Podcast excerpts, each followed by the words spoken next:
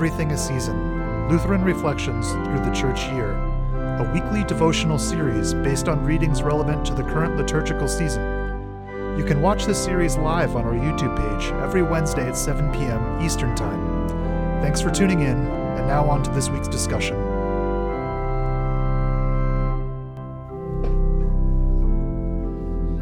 Welcome. We begin in the name of the Father, and of the Son, and of the Holy Spirit. Amen. Amen. Welcome everyone again to uh, to Everything is Season Lutheran Reflections through the Church Year. Uh, again, my name is uh, William Green, and as always, I'm joined by uh, Pastor Brian King uh, for our weekly uh, devotion. And so we had our inaugural episode last week where we looked at some of the readings for the Festival of the Reformation, which we just celebrated this past Sunday. And so, for our second installment here, we're looking forward to the celebration that we'll have this coming Sunday, which is uh, All Saints, right? And um, so uh, tonight, uh, our, our devotion will be uh, based on readings uh, for, for All Saints Day. And uh, we'll be talking a, a, bit about what All Saints Day is and looking at some of the themes there. And so that's where we'll begin. So, Pastor, let's begin by talking about what all Saints Day is celebrating, what it is, a little bit about the history. Could you speak yeah. to some of that? Sure. Um, the history is interesting, and obviously, not not long after our dear Lord ascended, you know, a couple hundred years afterwards, people were giving thanks for the work of the apostles, especially if you think about Paul and Peter and they would they were starting to have days where they would recognize them and, and thank God for their work and things like that. Well, then over time, well, you know, James and John got added in, and and the, list sort of grew. Flash forward a few hundred years, and you have a whole list of people, saints, if you want to call them that, uh, for whom we give our thanks to God. And and I think the list was getting along and people in wiser moments said, well, why don't we have a day where we celebrate all those saints? Now, I think I interrupt myself a second. We, we use the term saint, and Paul addresses his epistles to the saints in Ephesus or wherever. And the word saint, we get in English from the Latin word sanctus, which means holy. And when we use the term saint, we think about someone who's holy. That, that, that word basically means they're a holy person. So now, how can Paul address people in a certain locale as saints? Are they all saints? Yeah. Every Christian is a saint. We've been right. declared holy. We're, we have forgiveness through the shed blood of Christ. So we are saints. But somehow, over time in the church, what it came to be used as a title for maybe we should call them the superheroes of the faith. Right. Right. Well, right. If you even read some of the readings from, uh, you know, the first couple centuries after the church got started, after Pentecost, you already start to see, you know, a sort of uh, veneration for the apostles, right? So if you read like uh, even even people who were uh, the apostles' contemporaries, like I'm, I'm thinking of like Clement of Rome, um, you see them speaking of the apostles in high regard. You you can tell that they were already uh, very high, highly regarded very early on in the church, and it's easy to see how this sort of thing would have evolved, right? Yeah, and and we should thank God for the work that Peter did and Paul did and James and John and the early church fathers. We we're right to thank God for them.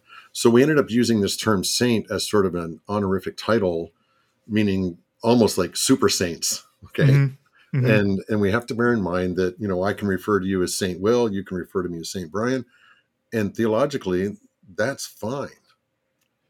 And that's the way Paul addressed his his readers. Right. Yes. Yeah, that's very true. Uh, but at the same time, so maybe you can speak to this. If you look through uh, the list of commemorations in like the Lutheran service book that we currently have, right? Mm-hmm. It's really interesting because some of the commemorations, uh, the people that we're commemorating will bear that saint title in our hymnal and others won't. So, for instance, uh, we it seems like we never say like Saint Martin Luther, right? Yeah. But if we're talking about like John the Apostle, we'll, we'll say Saint John.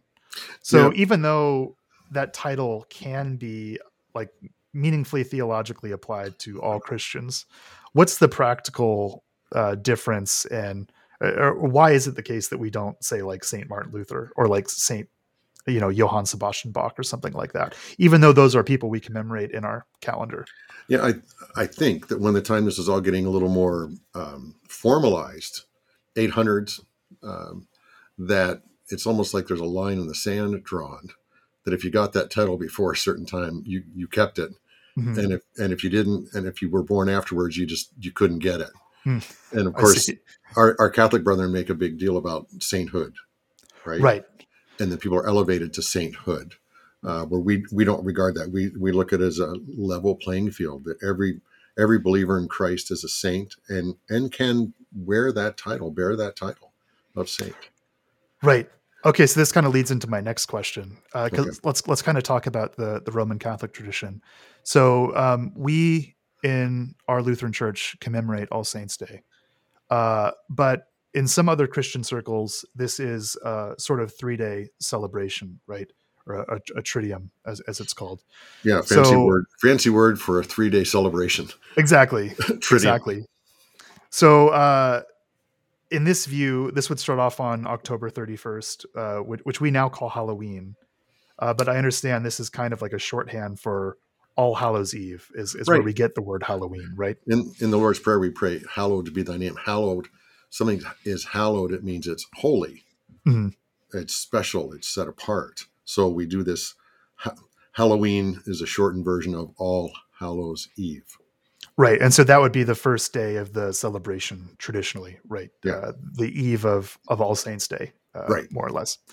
Right. So, um, and now, of course, uh, Halloween in our modern times has taken on all sorts of other connotations. Other secular ideas have have slipped in uh, to where it no longer, at least in most people's minds, has that sort of liturgical significance that it used to.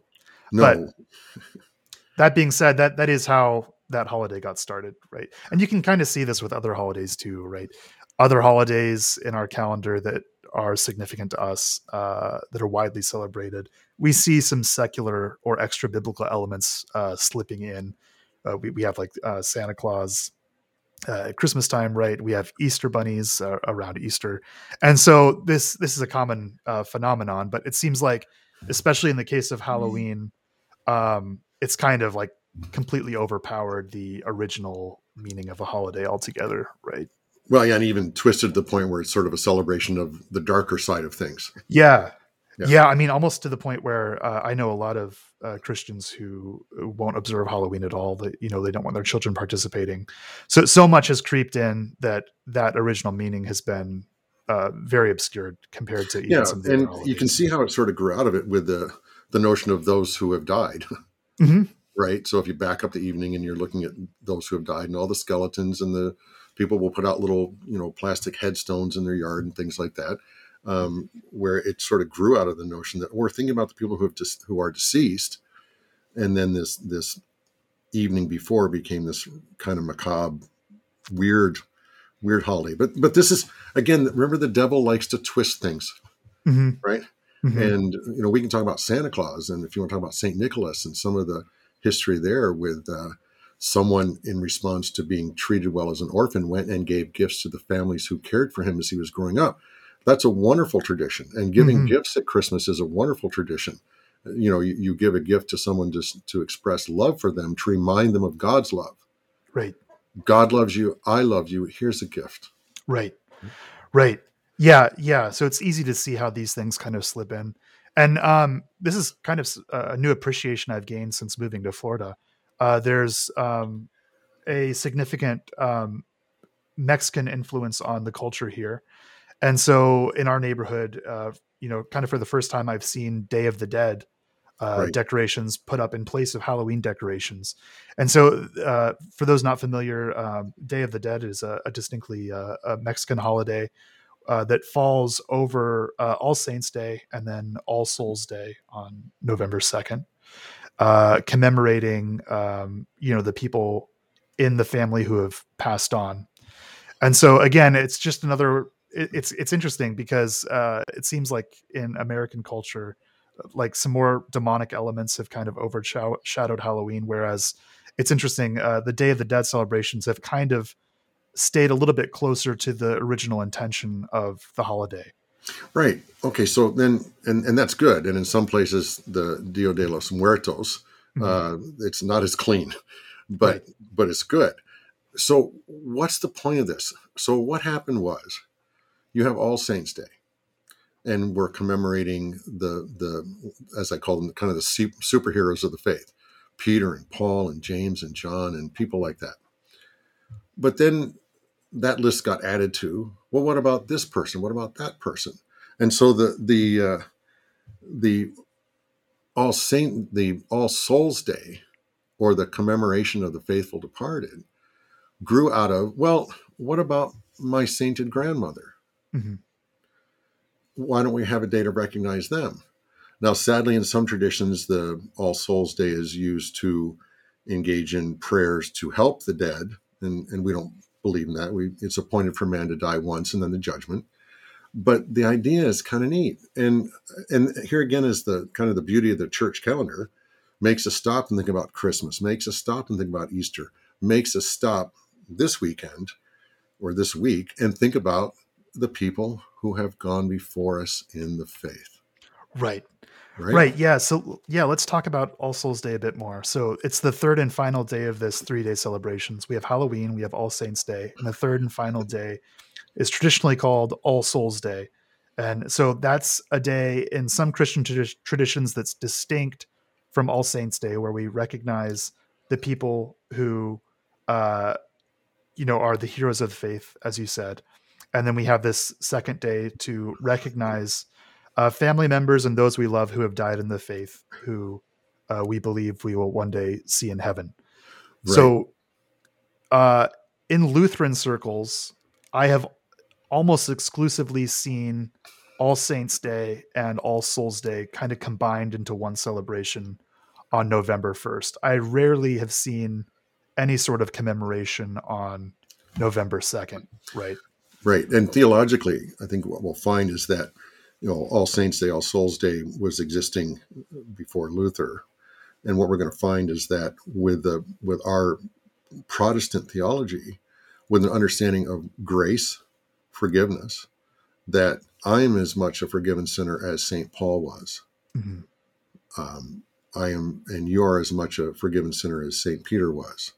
So we, we we've kind of merged them, and so well, we're talking about all saints that includes the famous ones and the and the not so famous ones. Right. Uh, the ones through history that we look back and they've done wonderful things. Uh, yeah, and then the rest of us who have just sort of, you know, we're just going to go slogging through life and, and enjoy our Christian existence and then spend eternity with God. So we've sort of merged them into one one day, one idea, namely all saints. Mm-hmm. And which, theologically, I mean, that makes a lot of sense Be- because of these theological differences we do have with uh, you know compared to these Christians of other traditions. It makes sense because we believe that all of our faithful departed are saints to include them in that all saints celebration. At, at the same time, and you know, I'd be interested to get your opinion on this. Uh, to me, like I, I kind of like the logical distinction of uh, celebrating the heroes of the faith on a specific day, and then kind of having our own day to remember our friends and family who have died in the faith, uh, the faithfully departed. And then that was one thing I really liked about, um, you know, I mentioned some of these uh, prayer books that that we'll be using throughout our series uh, last week. Uh, one of them was uh, uh, Oremus by Reverend David Kind, and um, he actually includes some propers for the commemoration of the faithful departed on November second. And that's something I had not seen in a Lutheran uh, breviary before. Most of the others don't include this, but I do kind of like that sort of logical distinction, and I'm curious to right. get your thoughts on that. Well, sure. Okay, so some people just include all saints, including everybody from Saint Peter to my sainted grandmother. Okay, mm-hmm. and mm-hmm. that's perfectly fine. But but the commemoration of the faithful departed, mm, kind of, it's you're thinking about the people that you knew, right? And that has a different neat. like emotional flavor, right? Yep. Like it, yeah. it's more sentimental in a way. Yeah, and that's totally fine and totally good. And as long as we understand that Paul got into heaven the same way my sainted grandmother got into heaven through the merits of Christ, not because of anything they'd done, but solely by grace through the shed blood of Christ. They're welcomed into paradise. Right. That's neat. Now, um, some churches, and, and my home church had done this years ago. I don't know if they still do, but they would read through a list of the names of people on December 31st of those who had died uh, in that preceding year. Hmm. And that's that is a commemoration of the faithful departed as well. You stop and remember them, you give thanks to God for them, and and and you you recognize that they were special in the life of your congregation. And and separating it from All Saints Day isn't necessarily bad either, right? Right. Yeah. Right. Yes. Yes. So I, you, I can kind of see it both ways. Uh, certainly, we want to avoid the sort of theological errors of, um, you know, some of the things we talked about last time. Things like uh, purgatory and uh, an emphasis on uh, indulgences. Right. We had Mhm. mentioned that last time. For uh, in, in some uh, Christian circles, uh, the month of November is a time to make extra prayers for the people in purgatory, and there are even uh, indulgences that can be awarded in the month of November for saying certain prayers that can only be applied to people in purgatory. And of course, that's something that that we want to avoid. And so, in that sense, it makes sense to avoid those sorts of errors to to combine the two holidays. But in the same sense, if you go to a Lutheran church on All Saints Day, it's a very joyous and uh, triumphant uh, mood, right? It's it's extremely celebratory, and uh, All Saints Sunday is is one of my favorite times to be in church. The music is fantastic, and uh, the readings are wonderful. It's just a very celebratory tone.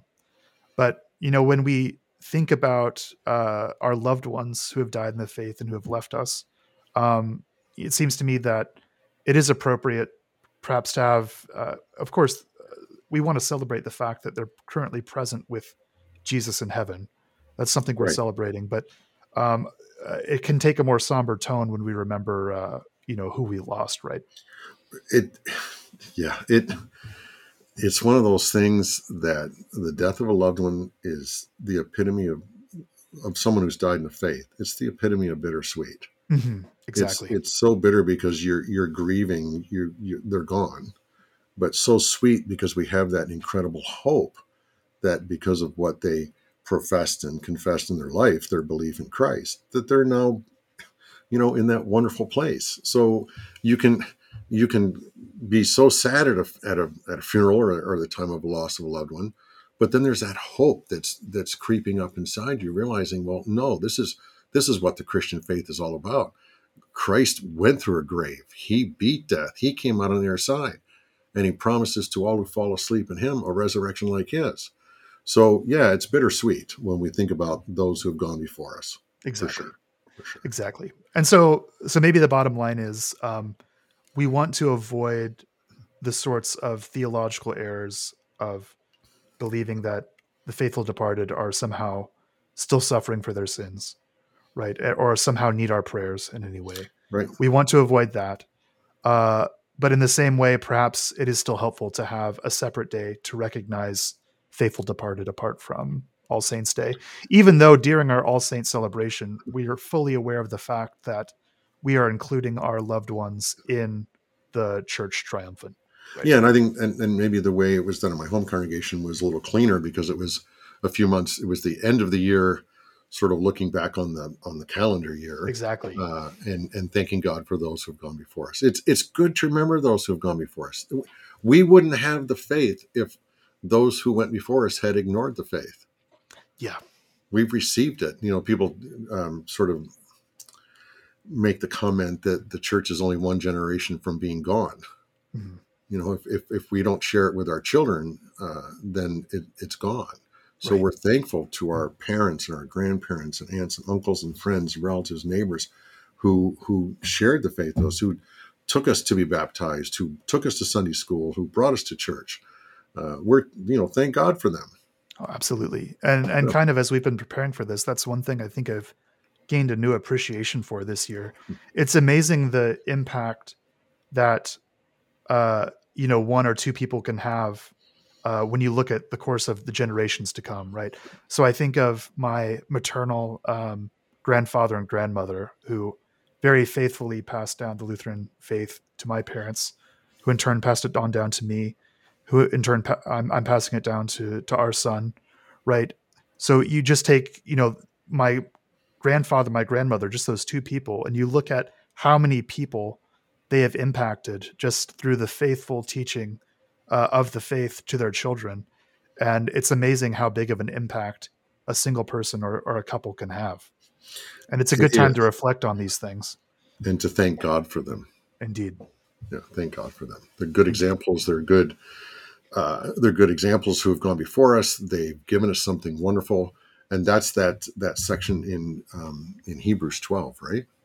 Right, right. Yeah, maybe now's a good time to go ahead and look at that. Yeah, I think so because it, it you know, we, in Hebrews 11 we have the honor roll of faith, and then Hebrews 12 starts out with, therefore, since we are surrounded by so great a cloud of witnesses, and that's referring to the Old Testament honor roll of faith.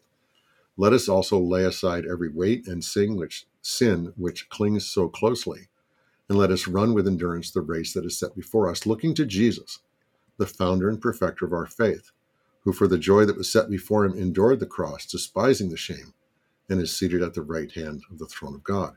Again, therefore, since we are surrounded by so great a cloud of witnesses, they witness to Christ. And the joy that was set before Christ as he endured the cross, that joy was was you and me and and, and the world. He wanted to redeem the world. Indeed. Indeed. All right, uh, all right. We talked a lot about uh, the celebration and the history and and kind of the different themes surrounding it. So let's move on, uh, perhaps, to our main reading for the day. So, uh, as we mentioned last week, uh, we're going to take at least one reading from uh, a prayer book or from the lectionary that's designated for the current week in the church calendar. And this week's reading comes from the Oremus breviary that I had mentioned earlier, and this is for uh, the Feast of All Saints, uh, November 1st. And um, it's a reading from uh, Bernard of Clairvaux, a 11th century uh, monk, if I'm not mistaken. Is that right, Pastor? Yes, I think he died early, yeah, early 11th century. He died. Okay. All right. He bridges good. the gap, I think, in like 980 to 1030 or 9, somewhere around there. Okay. Okay. Great. So and, so, and, and, and we refer to him as Saint Bernard, right? Right. Yeah. Exactly. Yeah. And yeah, uh, the, the, dog I think was named after Saint Bernard, right? I, I, guess so. Yeah. All right. Uh, so I'll go ahead and read that. This is from uh, his work entitled "On Conversion." The soul sees that it itself contaminated and that the source of this contamination springs not from outside, but from its own body, and not from elsewhere, but from itself. It is something in the soul, as the memory which is tainted, as the very will which injects it. For, in fact, the soul itself is nothing but reason, memory, and will. Now, however, the reason, greatly reduced and, as it were, blind, for so far it has failed to see this state of affairs, is acutely sick. It has come to recognize its malady, but finds no remedy. It discovers that the memory is both foul and fetid, and that the will is sick and festering with t- terrible sores. And so that his whole humanity should be taken, the body itself rebels. The members become like so many windows by which death enters into the soul and confusion springs up like weeds. Let the soul, which is in this state, hearken to the divine voice and to its own amazement and wonder, it will hear it say, Blessed are the poor in spirit, for theirs is the kingdom of heaven. Who is poorer in spirit than the man whose spirit finds no rest, and who has nowhere to lay his head? This also is a counsel of devotion, that the man who is displeasing to himself is pleasing to God, and he who hates his own house, that is to say, a house full of filth and wretchedness, is invited into the house of glory a house not made with hands, eternal in the heavens. It is no wonder if he trembles with awe at the greatness of this honor, and finds it hard to believe what he has heard, if he starts in astonishment and says, Is it possible for such wretchedness to make man happy? Whoever you are, if you are in this frame of mind, do not despair. It is mercy, not misery, that makes man happy, but mercy's natural home is misery. Indeed, it happens that misery becomes the source of man's happiness when humiliation turns into humility and necessity becomes virtue. As it is written, Rain in abundance, O God, you shed abroad. You restored your heritage as it languished. Sickness has real utility when it leads us to the doctor's hands, and he whom God restores to health gains by having been ill. That's good. That's a great Sickness has, it's a great reading. Sickness has real utility when it leads us to the doctor's hands, right? Right. And that's the whole point of when we we hear and read God's law, and we're convicted of our sin. But you know, through through the law comes knowledge of sin, and then we we scamper like little scared mice to the foot of the cross, Mhm. and there we have the great physician who heals our souls. Right. Yeah, it's a good reading. Good Right. reading. And some might wonder why uh, this is designated for for All Saints Day. Um, and, and there are a few themes we can kind of talk about here. Uh, first of all, it should be noted that um, in our lectionary, uh, the re- the gospel reading designated for uh, the Feast of All Saints is uh, Matthew five, right? The Sermon on the on the Mount, and so uh, he references that here. But um, in our church, we make this distinction between the church militant and the church triumphant. Uh, Pastor, do you want to speak to those two different categories and what that means? Yeah, we talk about the church triumphant as those who have gone before us in the faith, who are in heaven, and and what we what we hope for um, through our faith to one day be ushered into Christ's mansions, our our heavenly home. That's the triumphant church. We we've we've come through the fray and we've we've come out on their side and we're welcomed into God's house. The church militant, uh, well, that that's you and me and the rest of us who are here living, that we're still fighting the battle Mm-hmm. we're still engaged uh, we're waging the war against the devil the world and our own sinful flesh it's still it's still tough days and slugging it out and vale of tears and all those phrases right Mm-hmm. that uh, it's it's not easy here so but but together that's the one holy christian and apostolic church. Right. the, together whether we're in heaven or we're on earth uh, still fighting it you know whether we're in heaven in our rest or on the earth still fighting it doesn't matter we're in christ. Right. and that's that the, the the big point is to be in christ church. And as a saint in christ church whether we're in glory or here on earth still fighting it out. And that's important to understand and to realize and to give thanks for those who have gone before us who are in that church triumphant Right. Exactly. And so that's where this theme kind of comes in, right? So some might might say, well, the Sermon on the Mount is a kind of a curious reading to have for All Saints Day, but um, we we kind of see the connection here, uh, especially through this reading, right? Um, there are all sorts of you know states of affairs that we might think are undesirable in this life that ultimately uh, you know will contribute and kind of aid us along the way to our glorification in the church triumphant right? So in the sermon of the mount we have what seems to be you know kind of these contradicting ideas like blessed are the poor in spirit for theirs is the kingdom of heaven. And um, blessed are those who mourn for they will be comforted. Right? Those seem like opposites in a sense. But as bernard was saying oftentimes um, these bad things that happen to us are uh, they serve a greater purpose in uh, spurning us towards these better things right ideas like misery lead, you know leading us to mercy and things like that right exactly That- exactly yeah. it um should i read that matthew 5 now yeah let's do that since we're kind of diving a little deep. So Matthew 5, 1 to 12. And seeing the multitudes, he went up on a mountain, and when he was seated, that's Jesus, his disciples came to him. Then he opened his mouth and taught them, saying, Blessed are the poor in spirit, for theirs is the kingdom of heaven. Blessed are those who mourn, for they shall be comforted. Blessed are the meek, for they shall inherit the earth. Blessed are those who hunger and thirst for righteousness, for they shall be filled. Blessed are the merciful, for they shall obtain mercy. Blessed are the pure in heart, for they shall see God. Blessed are the peacemakers, for they shall be called sons of God. Blessed are those who are persecuted for righteousness' sake, for theirs is the kingdom of heaven. Blessed are you when they revile and persecute you, and say all kinds of evil against you falsely for my sake. Rejoice and be exceedingly glad, for great is your reward in heaven. For so they persecuted the prophets who were before you. So, first off, it's kind of strange language. Uh, and then you have all these comparison contrasts, right? Mm-hmm. Now, just a little grammatical note. We pronounce it blessed mm-hmm. when it's used as an adjective, an adverb, or a noun.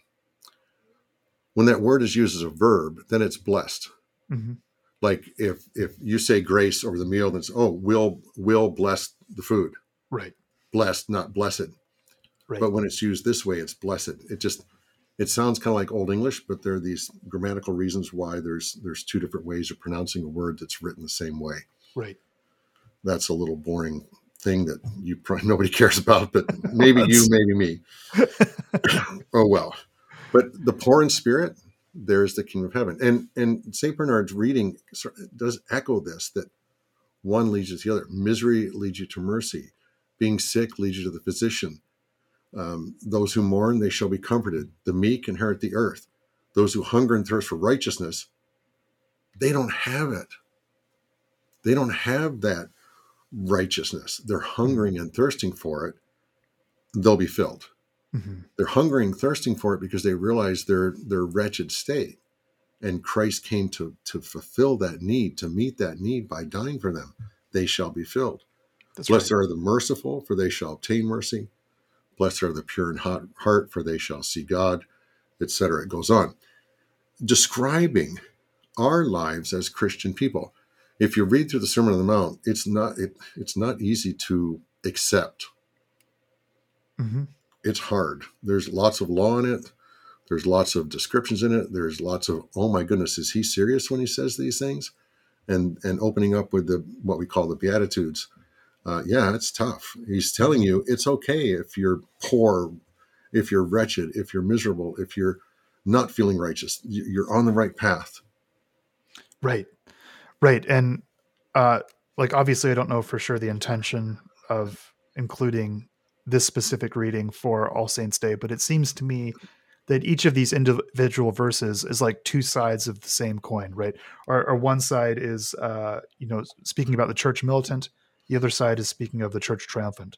So oh, one yeah. side talks about our troubles and tribulations in this life, and then the, the preceding line is uh, the glory to come. Right? Deliverance.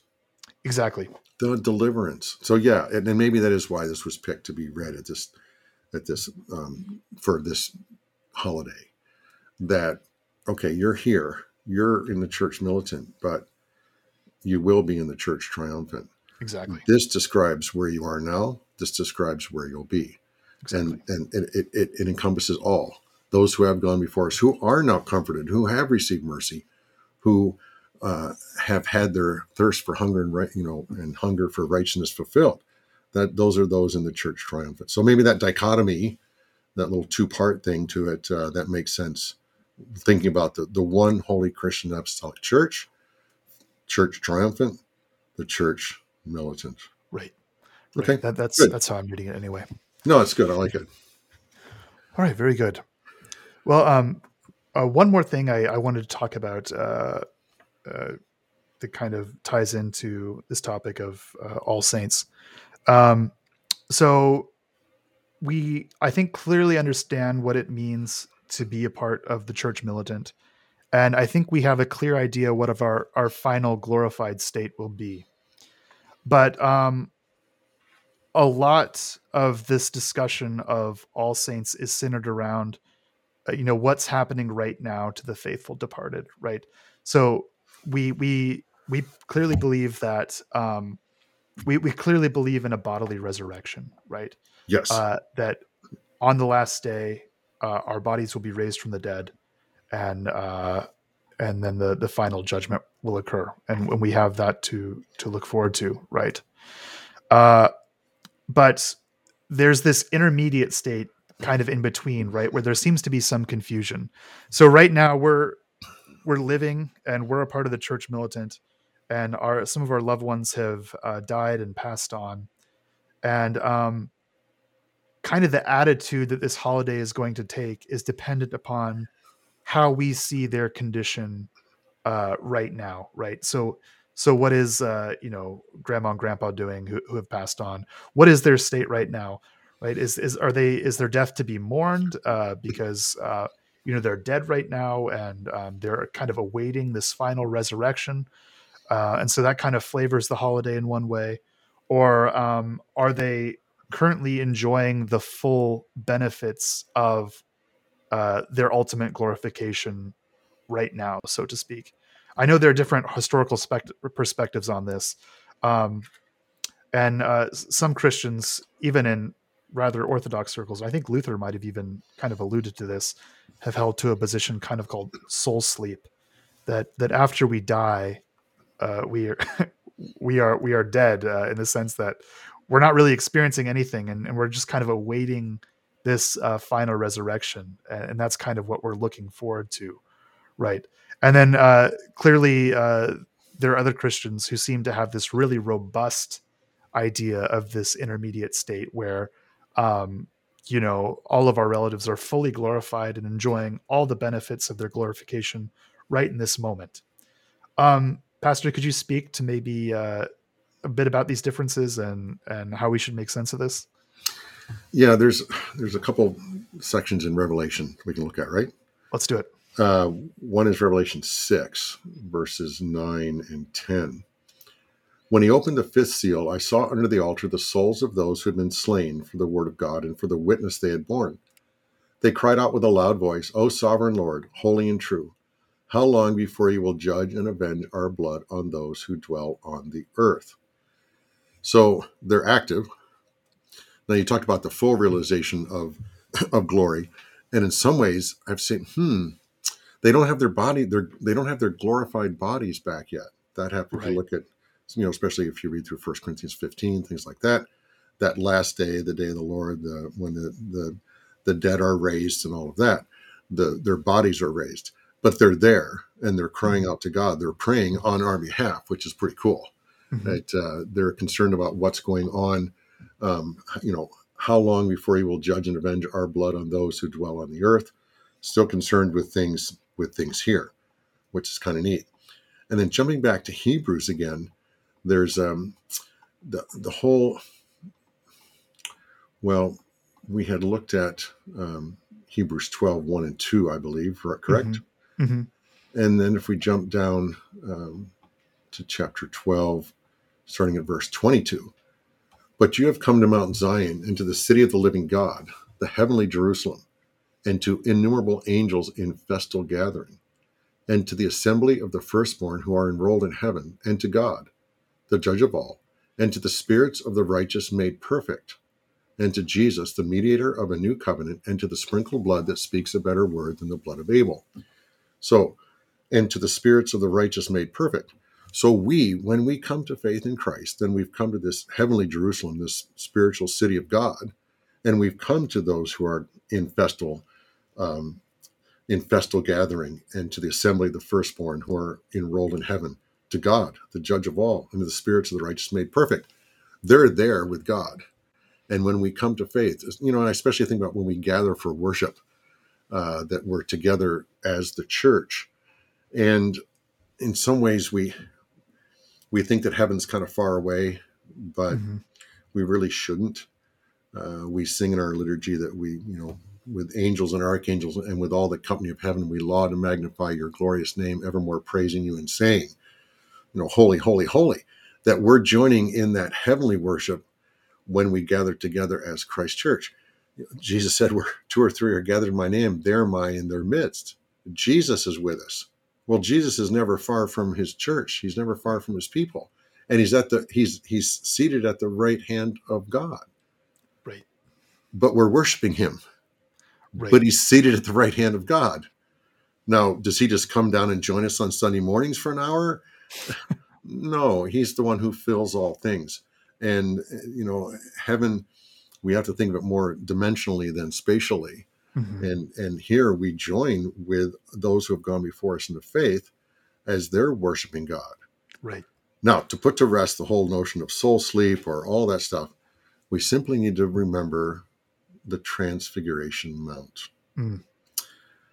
Jesus is there, brings some friends along, and who's there? Moses and Elijah. Right. Right. Now, I, I think they were dead. right. Well, Elijah got trans. He he he kind of had a an easier exit out of this life, yeah. right? I, I want to go like that. Uh, Enoch walked with God and was no more. Elijah, you know, there are certain ways to get to heaven, I guess, that uh, most of us don't seem to be able to. Well, we have to go the normal way, right? right. We close right. our eyes in the sleep of death. But but there, you know, so but Moses died. We'll, we'll give him that. Uh, but they're there on on the Transfiguration Mount, and they're with Jesus, and they're they're appearing in bodies, but they don't yet. Well, Elijah probably does, but uh, another story altogether. But they're not sleeping somewhere. Right. They're not waiting somewhere. Right. Yeah. They're with Jesus. Yeah, exactly. And I, I also think back to like the thief on the cross as well, right? When Jesus says, "Today you'll be with me in paradise." Yeah. That that seems to indicate that you know this guy isn't just going in the ground and waiting however long for his resurrection right? twiddling his thumbs till the last day yeah yeah no, exactly no, no. And, and, there's all sorts of verses like this so even even talking about the faithful departed as a cloud of witnesses right that seems to imply some sort of like observation or awareness of what's going on uh, in the world right? Yeah. And as you mentioned in, in the revelation 6 verse um, it seems like in some sense uh, even if it's a general sense uh, these saints are are praying for us here on earth right? Yeah in some and, probably some sort of maybe general way right. We don't right. want to get kind of weird and specific and, and wonder what aunt margaret's doing right now and things like that. That's right. that's, that's not our place. Yeah exactly. Yeah. right. Right but uh right but i think it's safe to say that we can take comfort in these verses and um and we can understand that you know our our relatives who have died in the faith they're not just uh, you know totally devoid of all experience right now or are, are fully asleep in the ground somewhere waiting their resurrection.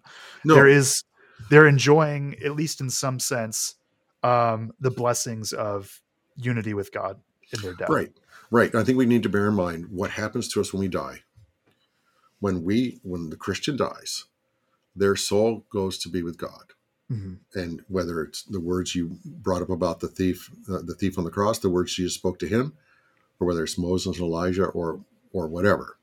But when we die, our souls go to be with God. Our bodies are buried, but on the last day, that great day of the Lord, our bodies will be raised um, imperishable. We'll we'll get our bodies back, but they're going to be fixed up. Right. Nothing wrong with them anymore, and that will be a, a great day of celebration as well. Right.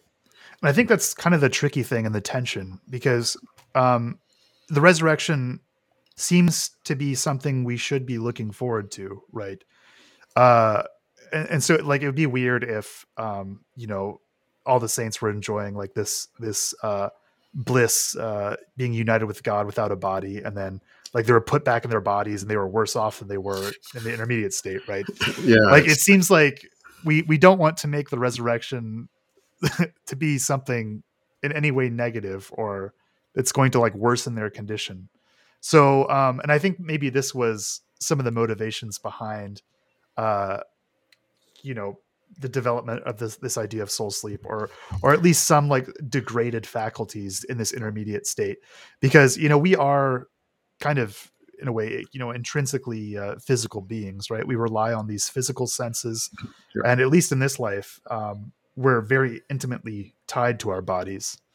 And so, um, you know, perhaps the middle ground is to say that uh, the resurrection will be a good thing. It will be good when we're once again united with our physical bodies.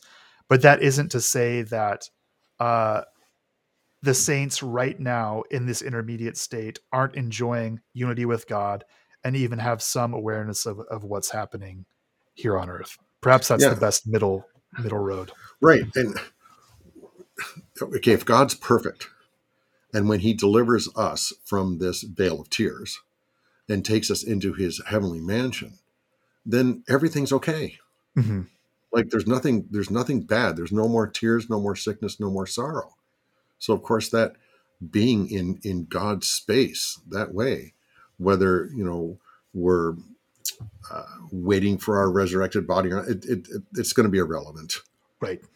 Yeah. That, that's I think that's ultimately the thing to keep in mind. Like we can speculate about you know what that experience is going to be like all we want, but really the important thing is to know that, um, you know, God is ultimately in control of all this, and He has our best interests, and we we can glean uh, hope from the scriptures that have been given to us, and it provides enough to justify a hope and a um, happy expectation uh, looking forward to these things and not a sort of dread, right?